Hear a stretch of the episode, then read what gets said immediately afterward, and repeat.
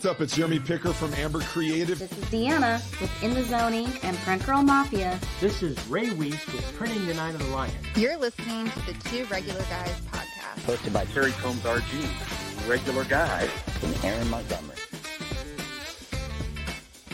The place to be for industry news. The best dad jokes on earth, along with relevant topics to apparel decorating. Fashion to the people.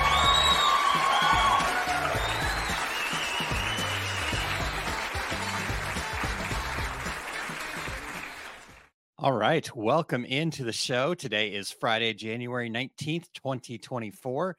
My name is Aaron Montgomery. I'm with our success group, and my mission is to inspire people to fall in love with their small businesses and uh, get to do that right here on the two regular guys. As you can tell, I am uh, solo today. No Terry on the front side and uh, no Eric in the background. You guys wouldn't have seen that, but uh, those two fine gentlemen are out at the Long Beach show, the Impressions Expo in Long Beach. And uh, so I said, I got it. I'm holding down the fort. Plus, we had an opportunity to to speak to somebody really special today. Uh, his gentleman's name is Mike Scrutton, and he's from Adobe, and he's going to be joining me in just a moment. We're going to discuss graphics. We're going to talk about a little bit about AI, right? You can't talk in this world of business today without some conversation of AI coming up, and then just unlocking the power of Adobe Print. So, um, Mike uh, is somebody I've had a chance to talk to. I met him in person at the Printing United event out there in Atlanta last year, and uh, we had a, a, get together earlier this week. And just somebody I really enjoy talking to, uh, really smart guy. So I'm I'm looking forward to sharing him with you guys here today. Uh, also, want to remind everybody stay till the very end to get your helping of the secret sauce. Uh, as I mentioned, Terry is in Long Beach for the Impressions Expo, but uh, through the magic of video, uh, he is going to be bringing you the secret sauce today. And he's going to be talking to you screen printers out there about properly degreasing your screens. Um, also, speaking of the Impressions Expo out there in Long Beach, all of our news correspondents uh, they're unavailable this week as well. So we're gonna we're gonna skip over the news segment today. We, we do that from time to time. Uh, you know, Cassie was was carrying us for a long time. And now we've got Marcia and Adrian back and uh, looking at adding a few more people to the mix. But uh, right now, we're just going to skip that. So stay tuned for next week. We will be back next week with an episode of the news there for you so you can catch up on all the latest, happenings in the industry. So um, for those of you tuned in live, love to check in with you say good morning uh, chuck i appreciate you appreciate you checking in. Good morning, and and thanks for tuning in. Uh, make sure that you guys are getting out there and sharing this episode with your friends. You're not going to want to miss what we're talking about here today with the power of Adobe Print. So, we also would not be the two regular guys without a dad joke. So, um, before I share the dad joke, I just want to give a, a special shout out to my friend Michelle Wilson. Uh, she's part of our mastermind group, the Masters of Success. Um, this joke is coming to you courtesy of this calendar right here. Uh, she she sent a nice little note along with it saying, "I saw this calendar and I knew who had to have it." So right there, the 24 uh, t- 2024 calendar of dad jokes. So uh, buckle up, you guys. Uh, we are always we're jam packed with lots of great dad jokes here. So let's do that really quickly here, and uh, I'll come back with the dad joke. Okay, so without Eric, there's not going to be some fun banner, but so just play along at home here. Uh, so here's the deal you should not kiss anyone on January 1st as it's only the first date. But um bump.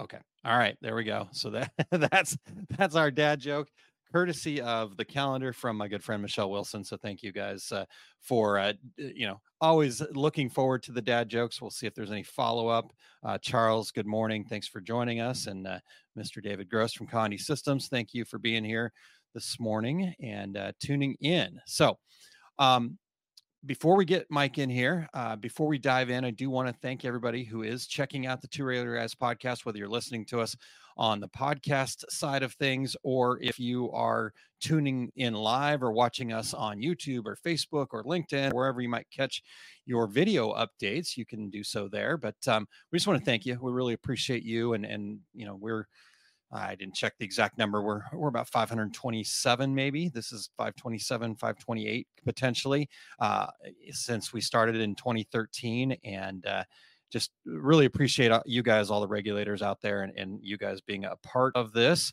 Um, so, speaking of being a part of this, we do need your voices. You've heard some of the new intros uh, over the last uh, few months here, um, but we're always looking to keep those fresh and up to date. Um, in fact, some of the intros we already have, people have moved companies already. So we would love to have all of you guys, all of the the decorators out there, all of the regulators join us and be a part of this and be a part of our show intro.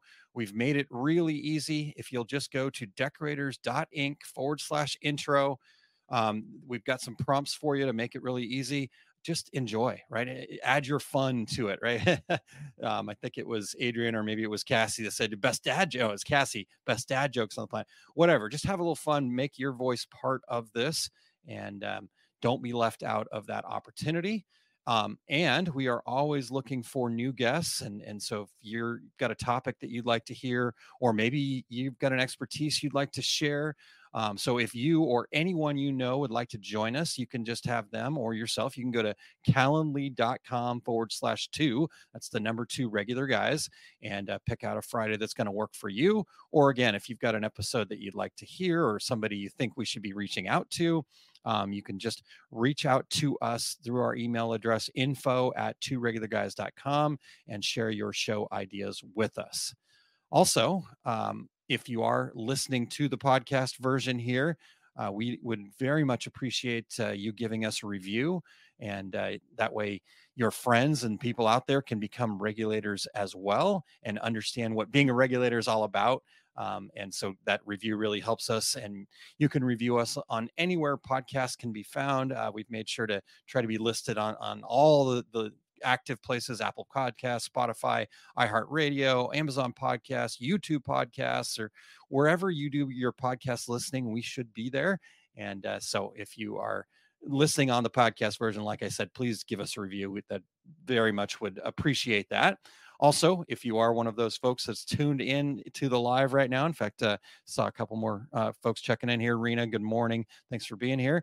Um, make sure that you uh, take a quick moment here and just go share this. Hit that hit that share button, um, or or post it into your social media feeds go whatever group you're active in post it in there and uh, let's get some more people in here so they can be learning from mike here in just a moment and if you have any questions of mike you know we may or may not have time to get those in front of him so you got to be here live to check that out all right? So without further ado we're going to dive right in. That's a great part about rolling solo is uh, there's not a ton of back and forth here today uh, until we get our guests in here. So i am going to welcome in mike and and I did not check the pronunciation of his last name, but I think I did okay. But let's find out here. So, welcome in Mike Scrutton with Adobe. Mike, did, how close was I? Was I? Uh, you're in the ballpark, Aaron. Mike yeah, Scrutton. That's good for me, how we, how we rolled, but yeah, you're, you're close. okay, well, well, t- tell us what it is correctly, then, please. it's Mike Scrutton. Yeah, Scrutton. So, okay. Remember, sounds like button. There we go. That that makes it super easy. All right. Well, welcome in, Mike. Thank you so much for being here. Um, so we we kind of gave up a while back, kind of reading these carefully curated bios, and you know, kind of got a little uh, kind of made you feel icky, actually. But uh, so mm.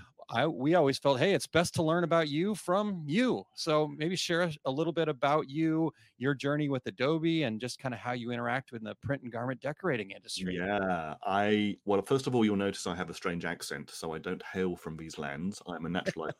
We've been here 17 years. I started out fresh out of college into the uh, the software industry, computer software, specifically in print back in the UK. Um, okay. I was for a company designing software that helped people print. And my early days were spent running uh, image setters, processing film, uh, making proofs. Uh, actually, did a bunch of work in the newspaper industry back in the early 90s as well, um, standing in press halls and smelling the ink and almost losing an arm on a printing press. Um, but you know that journey took me uh, to Adobe after a number of years. Uh, next year, I will have been at Adobe for about 30 years, so that makes me a veteran. Um, yep. Typically, I work at the back end of the of the process. Right, we work with um, people who are actually at the printing and manufacturing end of the pipeline for print. Okay. Um, that's the team I'm a part of. Um, but you don't spend 30 years at Adobe without getting a good appreciation for the entire sort of design, creation, all Yeah. the way through to manufacturer workflows. I mean, that's part of, of what I do here at Adobe is I'm an evangelist who um, can speak print to the people who want to do print, but also explain print to the people that don't print. Um, and hopefully understand a little bit about the creative process as well and bring that to the table to try and make sure the whole thing works end to end because there's nothing wrong with the i with uh, being able to design stuff and then not being able to print it. So hopefully i, I have a foot in both camps and and can speak to both of those. Yeah, yeah. Well, uh, like I said, I, I know in our conversations that we've had so far, I've been been really impressed with how how you kind of bring everything together, and so I'm I'm excited about our our conversation here today. thank you. Um, yeah, hopefully i'm a master of everything and expert at absolutely nothing There we go. That, that's the way to go. All right. Well, we've got some other folks checking in here from Cool Boston and uh, Dot Tone Dan Campbell says, Good morning, gang. So, all right, Mike. Well, as I mentioned kind of at the top of the show, it's hard to have a conversation these days without uh, the uh, word or term AI or artificial intelligence coming up, whether that's in our marketing or kind of the business operations, or really in, in our world, a ton of talk about it in the in the graphics space. And so, maybe you could start us off here just kind of give us a little more insight into how ai technology has historically been used in design and, and print workflows and Mm. and maybe how uh, you see it evolving or you know through through the adobe world that you play in there Yeah, it's it's very interesting. I remember back when I was in college, one of my my best friends did a paper on on AI back in the early '90s. So, and it goes, of course, it goes back so much further than that. Yeah, you know, sure. back to the '40s as well. So, the, the concept isn't new. I think what's interesting over the last few years is it's really caught the public's attention. Uh, Through um, various online services that do AI, um, I think in, when I was growing up, we thought the robots were going to come and take over the world, and now we think it's the AI that's going to take over the world. Um, and to be honest, the, the robots taking over the world is kind of got to the stage where it cleans my floor, and that's as close as the robots got to taking over my world. Um, so I don't know if that's a predictor for where Yeah, if that's what they want to do then let them clean the floor yeah, right. That's okay. Um, but okay, so AI is a technology, right? We've been applying technologies to our industry for for decades. The whole point that we're using computers and software um, and lasers and stuff to um, decorate garments is applying technology, and AI is another technology, right? Um, one of the things that I've seen, a couple of areas, I think this is really uh, applying to us now. Um, I do a lot of photography. I'm sure a lot of other people do who, as well who are listening. And one of the things that we're not very good at is sorting through all those photos that we took uh, on our vacations or on our travels and being able to go back and find them later. You know, that idea of tagging photos or indexing them and all that sort of thing has is something we don't spend a lot of time on. Um, and for ye- several years now, we've been used to the idea of using software or even, frankly, just our phones that will tell us, ah, here's a photo of your wife on this beach on this- this particular day, right? and and you know that sort of software to allow us to do searching easily is is something we're just used to, and a lot of Yeah. that sort of thing is powered by AI today, right? That's how we get that benefit. Um, we're seeing some other uses of AI in the graphics industry, maybe by giving um, an AI engine a prompt and having it not just find an image that maybe we have in our archives, but hope, hope but maybe even blend or merge or improve on an image that we already have. I was I had to create a design the other week for um, somebody, and they had a picture of their of their mother, and she was sat at a table in a cafe, and there was a whole lot of noise going on behind her. And and part of the brief was, can you get rid of that noise? You know, we don't mind her being in a cafe, but it just doesn't. She's not the focus of the, of attention. Yeah. And with a few clicks, I'm not a, you know, I was not a, an expert in in retouching, um, and I certainly didn't have hours and hours to spend on this job. But with a few clicks, I was able, able to clean up the image, re- re- remove a bunch of content from the background, actually improve the scene that she was sitting in, and and this um, this daughter now has of this beautiful picture of her mom, which she can use for you know various things, put in a nice frame or whatever you know, going Yeah. forward. So you know one of the things that AI is doing, I think, is is empowering us. I'm I care slightly less about the idea that you know I'm going to ask for a picture of a celebrity. You know, who would have thought 12 months ago? Oh, picture of Taylor Swift at a football game because that's never going to happen, right? yeah. I mean, I could care less about using AI to generate that sort of thing.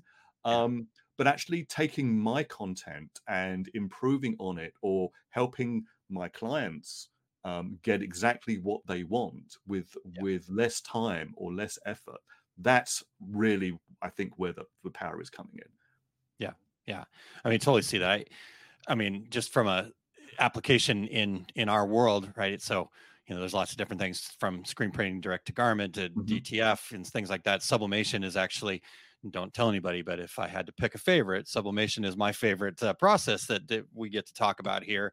And and in that world, one of the big challenges is you get these graphics, but there's no bleed area, and you need Right. that that bleed Right, area, right? right. And man, the AI, uh, I just I put it in Photoshop, do do a couple cl- like you said, a couple clicks, and I've got the bleed area. Yeah, it's Yeah. not exactly perfect, yeah but will it Yeah. do the job to give me the bleed area that I need? Absolutely. So, bleed i mean bleed isn't one particular problem i mean let's face it if you if you gave a piece of art to a designer and say oh can you increase the bleed then it's like okay you know what to do you know you extend this Yeah. object you remove that clip you you do a bit of work here um one of the things and we'll, i'm sure we'll get into talk about this in a bit but we're increasingly printing work which is coming from our clients and most clients are not expert graphic artists Yeah. right? But they want to to have this thing made. And, and to be honest i think a lot of the volume that we're going to get in the future is not you know is going to be increased by lots of short runs one offs this sort of thing where you don't really have the margin to go and spend a lot of time improving those things. But Yeah. the the customer sees something on the screen all right? And they want to see the finished product of the screen. They don't want to see it with additional marks and bleeds and what's this extra rectangle thing going on right? If we can get to the stage where our software is is or our print solutions are so sophisticated that we bleed is a problem that we have. It's a manufacturing problem. It's not really a, a, a client's problem Yeah. right? So forcing them to do things to make our lives better in production is a bit anachronistic i think as we as we look to the future. I think we we need to be if we're being more customer centric and showing them what it is that they're going to get and allowing them to submit their what they want to see we Yep. need to use tools maybe powered by ai to help improve some of those back end tasks that we would have to do. Yeah. Yeah. It's it's it's so interesting where where that's going but like you said it's you know it's just coming into the public sphere it's not that it's brand new it's just we're we're using it a little bit differently and and because it's coming into the public sphere i think the creativity with it is is uh, incre- increasing too Right, and I- I think uh, part of my mind when I try and rationalize, you know, how how do I work with this? How do I see it? How do I see it Yeah. affecting our our landscape as people who do work, hopefully for some pay? It's it's a bit like AI to me is a bit like having, you know, the old adage about putting enough monkeys in a room with typewriters, right? Eventually, one of them will make write Shakespeare, right? Yeah. To me, AI is a bit like that infinite number of monkeys, like um, writing Shakespeare. I can give an AI engine um, something that I would like them to do, um, and they will hope hopefully um, give me something along the lines of what I have asked for. But I have to have asked for it, right? Yes. I have to have an idea of the design aesthetic that I'm looking for. Yeah. and because there's no guarantee that that you know random chimp typing away on a keyboard is actually going to give me anything useful. And I Yeah. think one of the powers of AI is that hopefully it filters out some of that noise. So even that those ideas that are presented to me, that I get to make a decision: do I want to use this or not use it? You know, Yeah. hopefully some of that filtering is done for me as well, and it makes it now a manageable, um, manageable beast. I don't know. I've my my father's an as an airplane nut, right? And you can think of you know fly-by-wires on various airplanes, right? There are, there are airplanes flying in the air today, but by rights, by the Wright brothers even, you shouldn't be able to fly that. But with enough, you know, electronic compensation, you can take an object which shouldn't be shouldn't be capable of flight and turn it into something which is actually now viable. And that, Yeah. maybe that's something that, that AI will help us do as well. Interesting. I like that. Uh, yeah.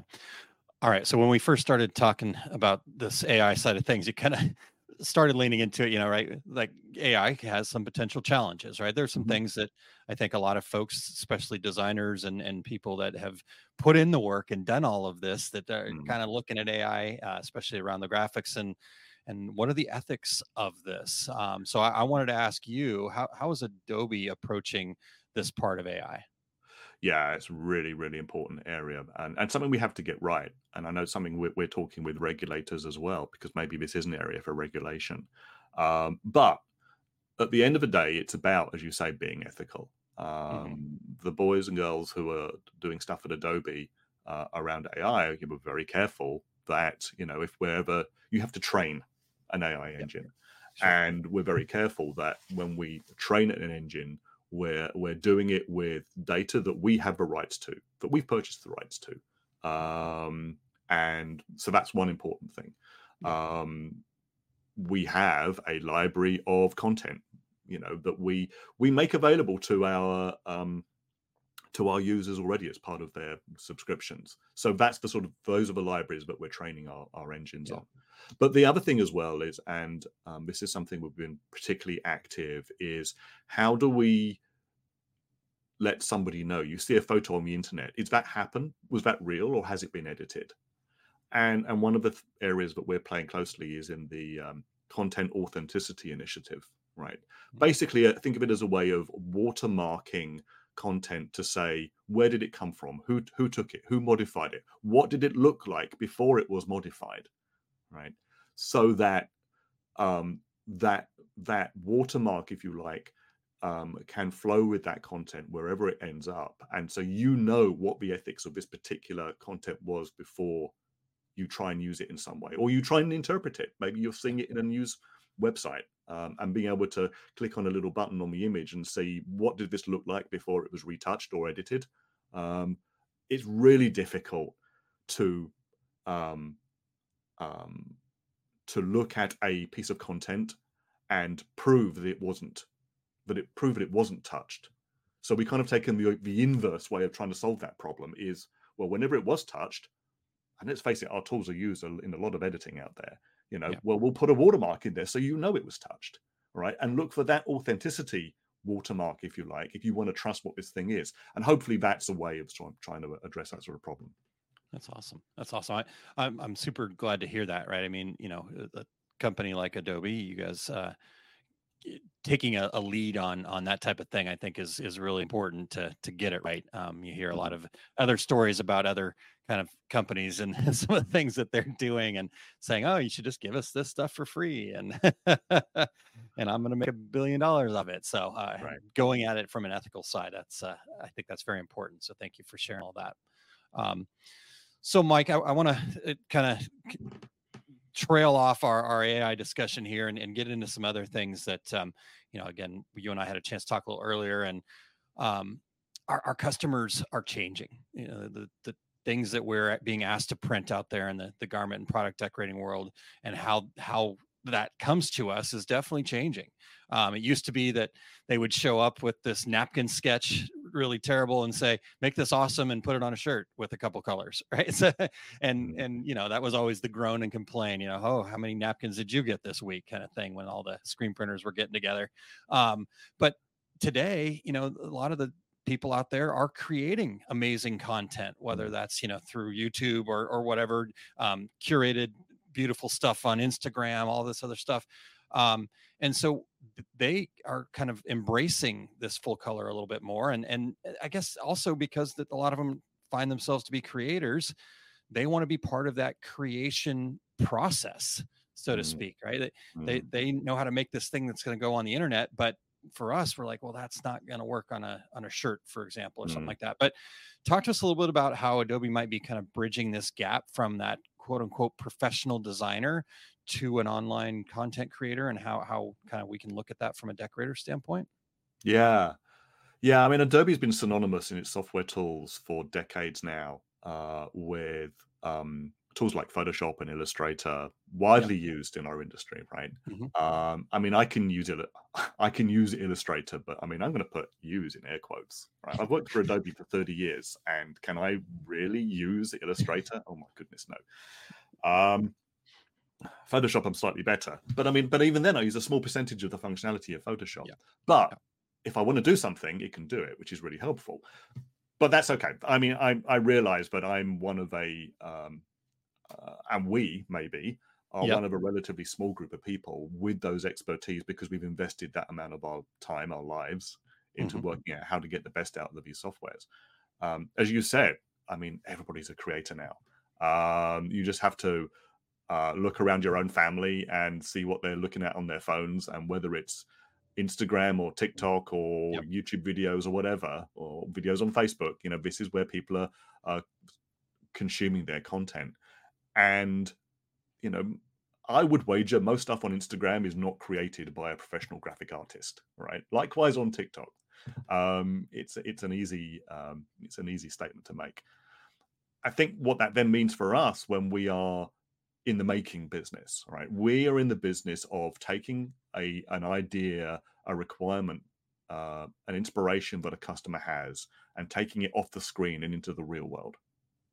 The question then comes: is well, are they coming to us with a um, uh, a napkin, or you know, if they've got the skills to create an Instagram post, maybe they think they've got the skills to make a design, right? Yeah. Or design what this layout should be.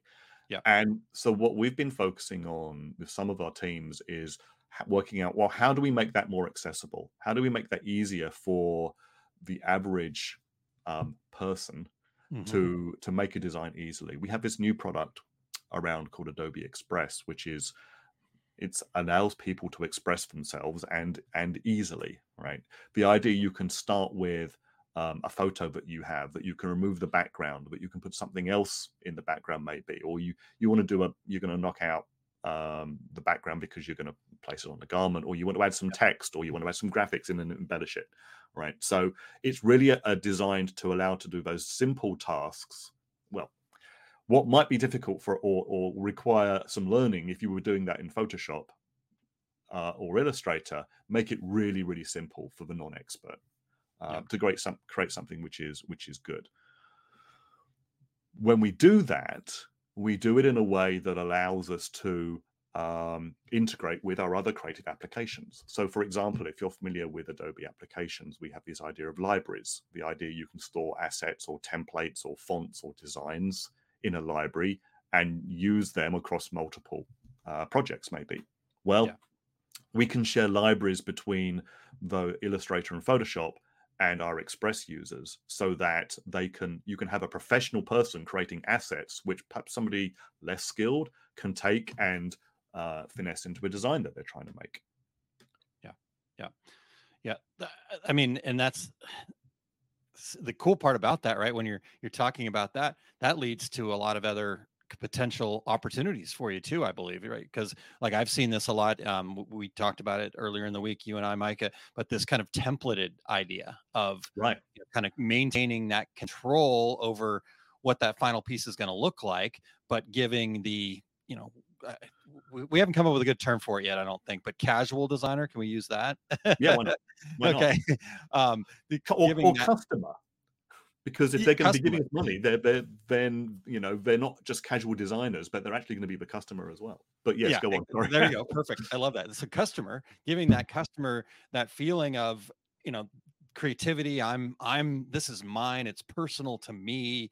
Right. And, and that changes the conversation about price. By the way, we've talked about that a lot on this program for years. But um, th- this idea, right? But again, as the print professional, how do we maintain that this thing's going to turn out right? And so, um, an example might be uh, an on-site event, right? Uh, you want to have somebody be able to, you know, maybe on a on a touch screen kind of thing, be able to you know drop their photo in or add add text that's going to kind of work and fit inside of things. So, like, how are you guys looking at that from a, a workflow perspective and to kind of enhance that?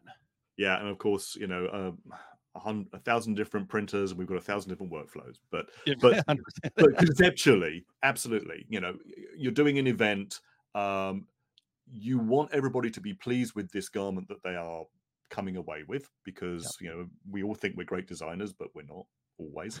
Um, but the idea that you might have a a series of templates uh, which have been designed maybe in a tool like Photoshop or Illustrator.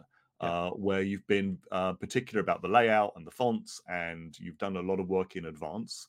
Um, but you can save one of these templates to your library, and then jump over to Express, and then you know add a photo to it, you know, or ch- change some of the text while maintaining the look and the the the feel of the template that you created um, but allow that customization without having to go to somebody and say well you can customize it but you're going to have to use illustrator. Eh, that's where you start getting getting into trouble i think. Yeah. um, but doing that sort of thing um, using a tool like express we have various partners that we're working as well that use adobe technology and and might do this in an e-commerce environment right? How do you enable your customers to upload you know their image do a small amount of um, uh, of changes on your website and effectively have a, a, a web to print e-commerce solution uh, where they can order something for you know maybe after the event it's not just what you did on site but somebody gets home and but they had some te- some photos that they took at that event when they got home and they would like they would they didn't see that t-shirt booth or that that merch booth at, Yeah. at that event but you can put something on a website and say well upload that picture that you took while, while you were there and and have a tail on that on that uh, on that opportunity once you get back to your office and they get back to their homes maybe that Yeah. can sort of thing can play in as well so i think that sort of thing is is is, is could be quite a good opportunity Yeah, yeah. Well, and, and I think you probably mentioned this, but I also um, feel like it's important to kind of make sure that we're because I think one of the challenges I always felt like one of the challenges with that kind of an idea was right again, how much control can you give, right? And so if Eh, like you said, if it's like, oh, well, you're gonna have to change that in Illustrator, yeah, th- that that kind of stops things for for a lot of folks. But you can lock down certain parts of Right, that template, right. right? So yes the idea that the- when you share that template you can lock particular objects so that people can't move move them around or make changes to it inadvertently and so you're just changing the bits where where you want somebody to change something and get a pleasing a pleasing result so yeah very powerful Yeah, yeah, yeah. Yeah. I mean, I uh, again, I'm just giving my perspective and some of the things that I've seen, but you know, our, our world changing from going out and trying to get orders of a thousand or ten thousand of a of a you know ex- static image to now the world really more wants to be let's go out and get those a thousand orders of one and each of Mhm. them is going to be slightly different right i mean even as simple as just changing uh, uh, the monogram in it or changing the text but not Right. not like the old um, variable data kind of world where it was just this block text. I mean, you're Right. you're using an actual designed font, and you can have that changed. and- Yeah. Yeah. And and what's important there, Aaron, is that, you know, when we're creating these tools, and this is something we're very particular about, you know, we want to preserve the the fidelity of that design all the way through, all right, from design all the way from a templating to the design, all the way through to the print stage as well. Um, we don't want to be, you know, taking our design and converting it into one JPEG very early on because then that design's locked down, right? We can't do anything with that, and it the quality might not be so good either. Um, you know, by these tools are all based on the same technology. So, for example, if you put something in one of these applications and you you put a color profile, I don't know how technical your audience is, but you know, I, I've taken it on an iPhone versus an Android phone versus you know my box brownie camera and scanned it or whatever. But you know making sure that the color information is flowing with the right parts of the of the content we've got a much better chance of being able to reproduce that. Making sure the fonts are are live in this thing that we're creating and the fonts are, are traveling uh, with the content as well so that i can make a change to my design maybe i'm changing the name for example Yeah. but you know because the font data is available i can make those changes and if i've got that font data traveling with the document all the way through to to the print and manufacture stage then i know i can reproduce that font with high quality as well and not just have some pixelated mess Yeah, yeah. Well, I think that kind of leads us into the, the next thing. uh, You know, like as I said, you and I had a chance to talk, and I honestly did not really kind of put enough stock into the power that is the the PDF, the Adobe's PDF technology. Um, you know, I didn't really think through that until you were. I mean, it's just like some light bulbs came off. So maybe share that. But you know, how how is the PDF technology kind of enhancing our workflow? Um, and and as a garment or product printer, you know what should I be looking for there? Yeah, well, PDF is had its 30th birthday last year, so it's been around a while, and it and So did you um, bring that to Adobe when you I started? did not. Oh, okay, all right. no, Just, no, I, was trying to make the connection there. I was one of the early. Well, I'm like early. No, sorry, I can't claim to be early. okay, all right, that's fine. I'm sorry. With everybody else, you know, back in the early 90s when we first saw PDF, we weren't quite sure what it was for. And somebody had this idea that you can put a catalog on a floppy disk and you can take it to another computer and view it on a screen. It's like, yeah, why would I why would I ever want to look at a catalog on a screen? It sounded a bit alien in, in the early Yeah. 90s. We do it all the time now, of course. yeah, Um, but but one of the things that that PDF has allowed us to do in the design space is design and share our content, our designs in a way that is independent of the manufacturing process, which is going to be required. So it doesn't matter if I am printing.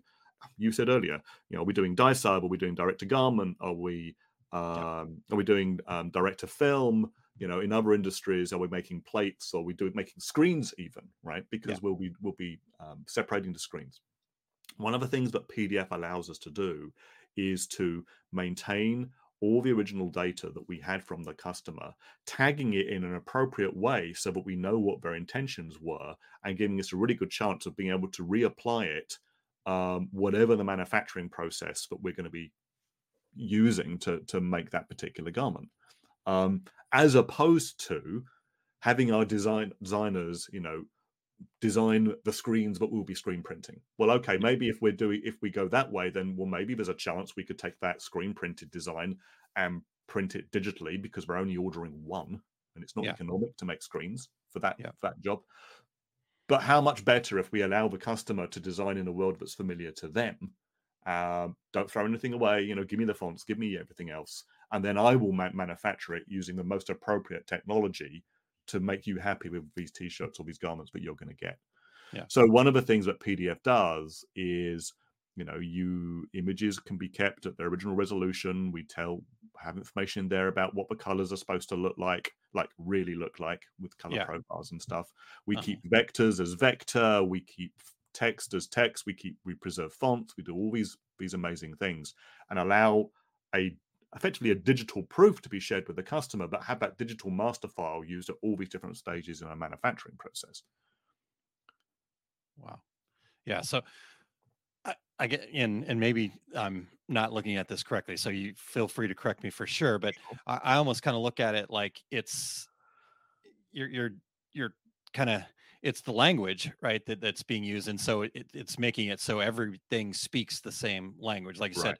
It's got the master file i think was what stood stood out to me when you were, were sharing that and you can Mm. use that pdf technology kind of as that master file in your workflow and because a lot of the decorators that might be listening in or a lot of our regulators here they might screen print they might also have a direct to garment machine right they all Right. also might you know maybe even do some vinyl cutting and they need the vector files but Right. they, they could uh, have that out of a pdf is, is that kind of what you're Yeah, absolutely. And, and the, the alternative that we've the, the standard way we would solve this problem, you know, in the past, maybe even now, is well, we ask the customer for their, for their original designs, right? We ask them Yeah. for, can you give me the Illustrator file? And Yeah. and some people will say Illustrator file, and others will say, oh yeah, here's the Illustrator file. But then you've got the Illustrator file. Well, have you got the fonts? Okay, well, the problem with the uh, I don't want a font, so I outline I outline the fonts. Okay, well, so so you give the you give you get the uh, the outline version of a design. Oh, but you misspelt my name. All right, you've got to change it. Well, you've outlined the fonts now. I'm sorry. You know, uh, it it's a good way of solving the problem, um, but it's it's imperfect. Um, and hopefully with with PDF we get some we get some advantages there. I mean the the the selling point for using PDF in print workflows traditionally is that um, the the design is locked down and you don't change it right and that can be a great that is a great benefit of pdf right Yeah. um, typically you get download a pdf from the- from the internet and the reason somebody shared a pdf with you is that they've done a lot of work on the design and how it should look and you're able to preserve that aesthetic uh, and view it or print it or manufacture it on any device. That's that's good but it's going to look consistent. Um, one of the things that some people are aware of and others aren't is if you really need to um, there are tools, including from Adobe, that um, allow you to take that PDF and make changes to it. Right? You Mm. can take a PDF file and correct the spelling of a name uh, in the text. Uh, you could uh, replace that image and swap something out from a PDF file. PDF files are are technically still editable um, with the right software, with the right skill set. So. It, it's it's a digital master. You can treat it as a proof. You you can certainly use it to sign off um, as a contract proof when you are uh, looking to. And I'm using contract proof with a small c and a small p, but um, you can use it as right. This is what we're gonna. What is what's to look like when I print it, but it doesn't just have to be used for that sort of use case. You know, these documents can still live and can still be amended if you need them to. Nice. Okay. All right. And when you say, you know, you can kind of edit those PDF files, as you mentioned there, um, you mentioned that Adobe has uh, has some tools. uh, I mean, are we talking like Acrobat? Is that the Acrobat, you can edit PDF files with Acrobat. You can modify them with Illustrator. You can Okay. even uh, load them in. I mentioned Adobe Express earlier. You can even bring a PDF file into Adobe Express and Oh, make changes there uh, live wow. within the document. Uh, again, it, depending on your level of skill and what you, Yeah. how much control you want, um, Yeah. there are tools there for you. Yeah. Okay. All right. All right. Yeah. Adobe Express is is one of those like you know I'll be working on something in in Photoshop and it's like you know what let me just pop this piece into Adobe Express and use the functionality there and then I do that way I- more than I. Yeah, I, I I use it as well quite a bit, Aaron. And and to be honest, where I'm seeing it used, uh, one particular thing. You, we're creating, we're on a podcast. We're posting this as a as a video. You Yep. need to make a quick thumbnail for your podcast or or something else. It's not something I'm going to spend a lot of time on because you know I do one Yeah. podcast a week, but I want to create a custom graphic, and the least time I can spend doing it, the better. In that sort of use case, Express could really be a useful tool. Just do something really quick and simple, which is still has the same pleasing result. So Yep. yeah, it's a it's a great tool. Yep, definitely, definitely. Okay. All right. Well, we're we're getting we got a little bit more time, but we're kind of running down towards the end. So uh, this is where I ask you, Mike, to bring out your crystal ball, get it nice and clean, ready for it. Predict the future. No, I'm just kidding. Um, but I guess how how do you envision kind of the future of of content creation for this space, this print space, this garment decorating product Mm. print space, um, especially as you kind of see, you know, integration with the Adobe's tools. Mhm. I think what we're doing is we're we're shortening the process. We're accelerating the process of getting something made and delivered to me. All right. You came in with the idea of, you know, how many napkins have you got this week and, you know, what setup are we going to do? What Yeah. that really means when we think about that sort of way of working is that the lead time, you know, might be quite long between somebody having an idea and having that box of garments, you know, ready for their event. Yep. Um, I think we've all seen these timelines are contracting, right? Mhm. And I think making it easier to create the content um, is part of that. Yeah. We've talked about how we're reducing the, the runs, right? We're, we're printing one, two, three t-shirts rather than having to print a thousand for it to be economic. Yep. Um, a lot of e-commerce and web to print solutions are going to be a part of that as well. I think you, you take it to the next level. Um, one problem we have when we're doing an order of one of a garment is that you better get it right first time, right? Because if you create something and you deliver it to the client and they say, "Oh, I don't like that. That's not what I had in mind." Yeah. Right. What are you going to do with that? Do you let them return it for a full refund? Yeah. Uh, maybe you do, but in which case you're going to swallow that cost. So the more we can do to share with the customer exactly what will this look like when it's manufactured so that they get a a good perception of what's going to be delivered Yeah. i mean in the olden days we did used to call these contract proofs with a capital c capital p but that was a long Yeah. part of the process and contract proofs were pretty expensive right or we'd do strike offs and sampling right Yeah. but it's not economic with Yeah. a with a run of one so Yeah. you know how can we show our customer what their design is going to look like when printed on this garment and the more accurate and on screen i'll call it a preview Mhm. um, that you can share you know how does that design when you put it on a t-shirt, wrap around the human form. You know, don't show somebody, you know, they've got a square design. Well, don't show them a picture of a t-shirt and a picture of a square, you know, on the front of that shirt because, you know, I'm not that flat chested I'd anymore. like to be a I- little I flatter, but don't yeah. have a. my chest is no longer flat, and I can I tell you where I can balance my beer. But um, the more we can do to try and use technology to show people what this final thing will look like when they get it delivered to them or in the mail or otherwise, um, that sort of thing, I think, is where where we're going. You know, making it. Um, and I don't mean about. I'm not so worried about you know scanning somebody and giving them a digital avatar so that when they go shopping they know what they look like in this dress. I- I'm not going quite. I'm not. I don't think we need to necessarily go quite that far. But Yeah. the more we can do to give set the right expectation about what you will be Mm. unboxing when you get your delivery, then the better chance we have of of not having returns and having our customers pleased. And after all, we want them coming back for more. Yep. If we spend all that time and effort getting a customer and they place one order and they're meh, this, you know, not so happy with it, and they don't come back and do repeat orders, then we spent all that that time on our on our marketing and uh, and getting that that lead, and we're throwing it away. We want people to be delighted with what they're getting, whether they're ordering a thousand or a hundred or one or something, and we want Yeah. them coming back to us. So the more we can embrace technology to help us achieve that, I think the better. Yeah, yeah.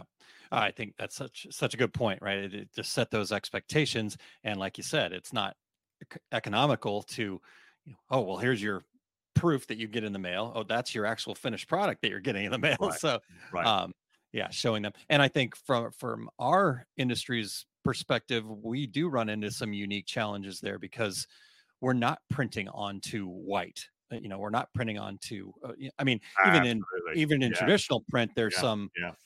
To the kind of paper you're using and the, and all that kind of stuff. But at the same time, now we're we've got dot gain and we've got this fabric that's going to be showing through and all this other stuff that Right. brings in these unique challenges. And Right. like you said, using technology to to show a true look is is important. Yeah, are, are we going to be putting down a, a, a white first um, and printing color on top of that or not? And depending on, I mean, we know we can get great effects by sometimes, you know, not putting down that that base first. Yeah. Um, particularly on a on a, um, we don't always print on white and and um, black t-shirts, right? We we have our Yeah. colors or other colors are available, but how does that then look when it interacts with the the design what we're printing? If we can show people that, then we- we're off to a much better place.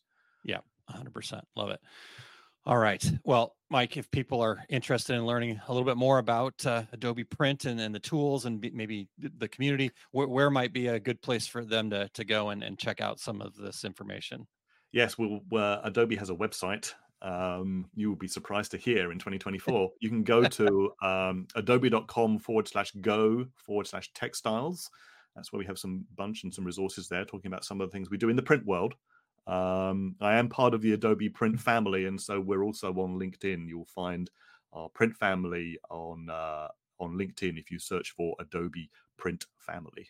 Okay, sounds good. We've got those there, and I'll put them in the comments as well. So I appreciate you guys uh, letting me talk and type at the same time. But um, I, I guess, Mike, uh, I, I do want to get one one final nugget out of you while I still got a little bit of time, if you don't mind. Um, you know, we talked about a lot of different things, a lot of different programs, different things like that. Um, you know, knowing what sounds like you know quite a bit about our our space here for sure.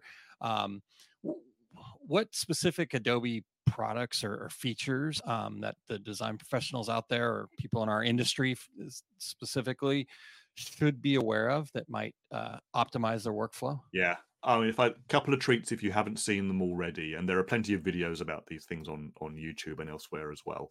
Um, if you haven't checked it out yet, do take a look at Adobe Express. Um, it's really quite a powerful um, tool and very very easy to use. Even if you you are not the designer in your business, I challenge you. You could easily pick up Adobe Express and be creating great stuff yourself uh, very easily. Worth looking at. Um, you'll see uh, integrated with that, um, what we call Adobe Firefly. That's our, our tools for um, doing AI stuff and play with that. Um, you can give it prompts. You can ask it to improve your, your upload an image and improve it. You can do some exciting stuff there. That's worth looking at. Um, that also manifests itself in products like Adobe Photoshop. Um, if you haven't checked out the later versions, most recent version of Adobe Photoshop, that's um, out there. You'll find that on adobe.com. What you can do in that tool, um, and a bunch of this is available in Express as well. The same AI powered stuff is available in Express. Okay. Um, but in in in Photoshop, I've done things like, as you said, expanding an image to improve a bleed. Um, I would love to take a screen grab of your office there and put it into Photoshop and do a, a um, an AI powered generative expand and imagine what the rest of your office looks like. You know, you can take a scene uh, or a photo that you've taken and play with that, and it's um, it can be a real fun wow moment. People have done Yeah. it to uh, what what would this album cover look like if you expand it in in both dimensions and see what it Yeah. would look like. You can put your own content in there. It's just fun. Very Um, cool. I would say play with that. Um, have a look at some of those tools. Um, you won't be able to put them down. Yeah. Oh man, the, the, rabbit hole you'll go down there um, Oh. would- be fun for sure. Well, there we go. So we, we've got our homework. We're going to go check that out. Mike, eh, thank you so much for your time. I really do appreciate you uh, taking some time with us here today, and and it was a pleasure to meet you. And looking forward to uh, seeing what uh, what Adobe continues to do. And so keep up the great work over there. Great. Thanks so much, Aaron. Appreciate everybody's time. Have a great day. All right. Awesome talking to Mike and, and again, appreciate his time. And it was really uh, great to meet him and, and, and looking forward to uh, maybe some more conversations in the future. Um, so make sure that you're checking out those links, the uh, adobe.com forward slash go textile, and then finding them over there on LinkedIn and the Adobe print family. So um, great stuff there today. All right, you guys. Well, we've got a few things to kind of close us up here today. Um, happenings, the on the road, the travels, as uh, I mentioned, Eric and Terry are currently in Long Beach. And so if you are in that area, make sure you get over there to the Impressions Expo and uh, check those guys out. Uh, I think uh, Terry will be found in the uh, equipment zone booth over there and, and whatnot. But um, for me, my first uh, road show looks like here I will be traveling to the DAX Kansas City show. And uh, I have two seminars happening that day the fundamentals of pricing your printing and the fundamentals for small business growth. And that will be happening on Friday, February 23rd, 2023. So go over to daxshow.com and check that out and uh, get registered for those seminars. I think the seats are filling up in, in a number of the classes. So um, sign up early. Um, it does also look like I will be heading to the Impressions Expo in Atlantic City, um, as well as some potential uh, shows with the uh, new folks at Graphics Pros here. So I don't have a whole lot to report officially quite yet, but uh, stay tuned. Um, I'm looking forward to actually getting out on the road more than I thought I was going to this year. Um, also, step away from the mic to show you, but uh, the my book, The Fundamentals of Business Success, it is out. This is an actual copy. It's real. It's got all the content in it. It's got uh, over 100,000 words of uh, some great information about how to build the foundation of your business. So you can check that out. You can see it next to my name there at osg.link forward slash bizbook. And then the one other thing that I have to share with you guys is uh, each Wednesday morning, I get to hang out with the Fab Four, which includes Tanya Deutscher, my wife, Kylene Montgomery, Becky Kotzer, and myself. And uh, we talk a lot of mindset stuff. Uh, Tanya and uh, bring you the wellness toolbox, and uh, Becky and I break down the uncommon mindset. And every once in a while, we'll also put a small business gem in there. So uh, check that out and uh, tune in live. It happens bright and early, Central Time, 7 a.m. Central Time. So uh, it'll get your Wednesday off to a perfect start, or you can go back and watch the replay at any time. You can do that at liveosg.com to check all that out. Um, as far as the guys, Terry and Eric, uh, we'll we'll let them bring what they've got coming up. But Eric will be out at DAX with me. Uh, looks like Terry's got his screen printing classes coming up, so uh, stay tuned on all that. And it looks like Terry will also be at the Impressions Expo, and, and I believe Eric will be too, but I don't quote me on that. So um, we're looking forward to uh, seeing you guys out there on the road. Now, also, as I mentioned, we do have the secret sauce for you today. And even though Terry's not here, the power of video is uh, made this possible. So, without further ado, I am going to let Terry bring you the secret sauce today.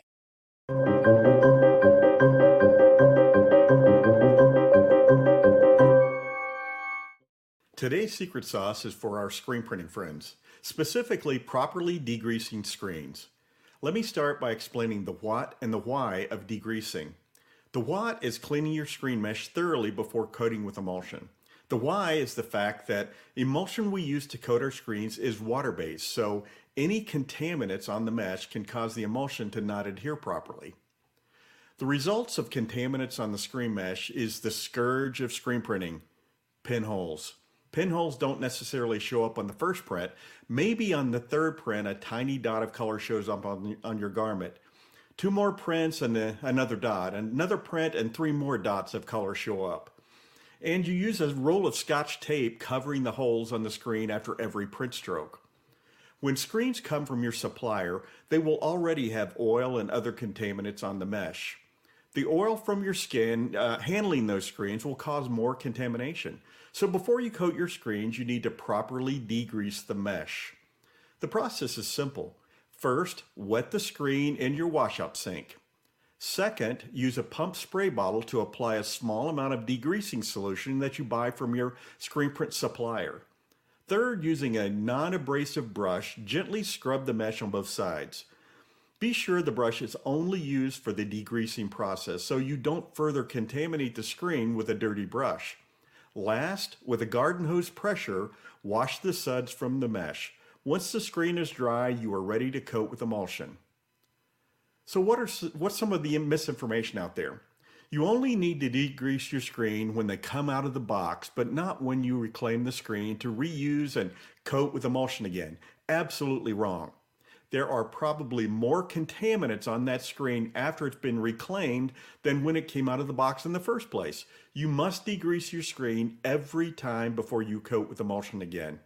Otherwise, pinholes. Another bit of misinformation is the use of an is the use of an abrader the first time you degrease your screens. Again, incorrect information. An abrader is degreaser with grit in it to roughen up the surface of the mesh to make the emulsion adhere better. Wrong again. If you use wet emulsion, you're coating both sides of the screen mesh and it adheres to itself through the mesh. But roughening up the, the mesh can create tiny tears that cause your mesh to lose uh, tension faster. It's, it's going to shorten the life of your screen. The only reason to use an abrader is if you use a capillary film as your emulsion. Capillary film is dry emulsion that adheres to just one side of your wet screen. Capillary film is not as durable as a wet emulsion and not commonly used in garment printing.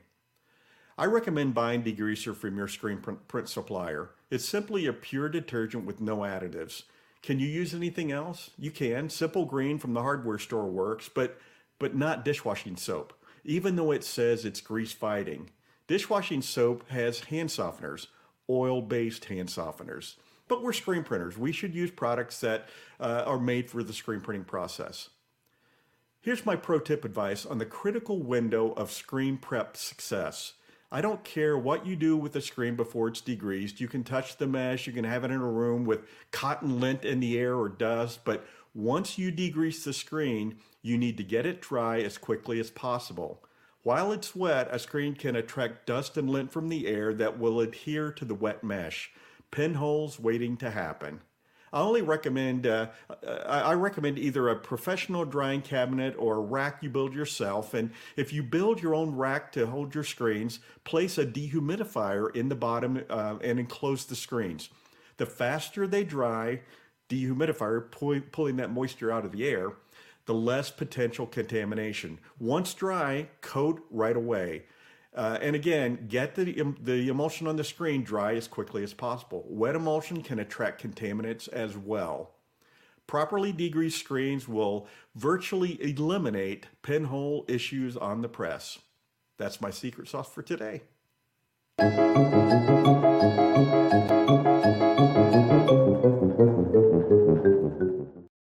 All right. Well, thank you very much, Terry. Appreciate you bringing us that secret sauce. So, so again, all you screen printers out there, hopefully that was useful for you. The scourge, the pinholes, the scourge of screen printing. I, I uh, think that uh, is probably very true from what I've heard. So, thank you, Terry, very much. All right, you guys. Well, we are right on time here. We've come to the close of another show. Uh, I just want to take a moment and, and thank uh, Mike uh. I think I, I, I don't know. I probably got it wrong again, but thank you, Mike. Appreciate you very much for being here, and um, love uh, all of that uh, great information that we got. And uh, so, looking forward to talking to Mike again soon. Uh, I do want to uh, thank Terry and Eric for all of their help and, and, everything that they do to continue to make two regular guys what it is each and every week. And uh, looking forward to having them back next week on the show. Uh, speaking of next week on the show, uh, we will be joined by a gentleman named Barry, and I have not confirmed. I know what his last name is, but I'm not even going to come anywhere close to getting it right. So I'm not going to bother butchering his last name.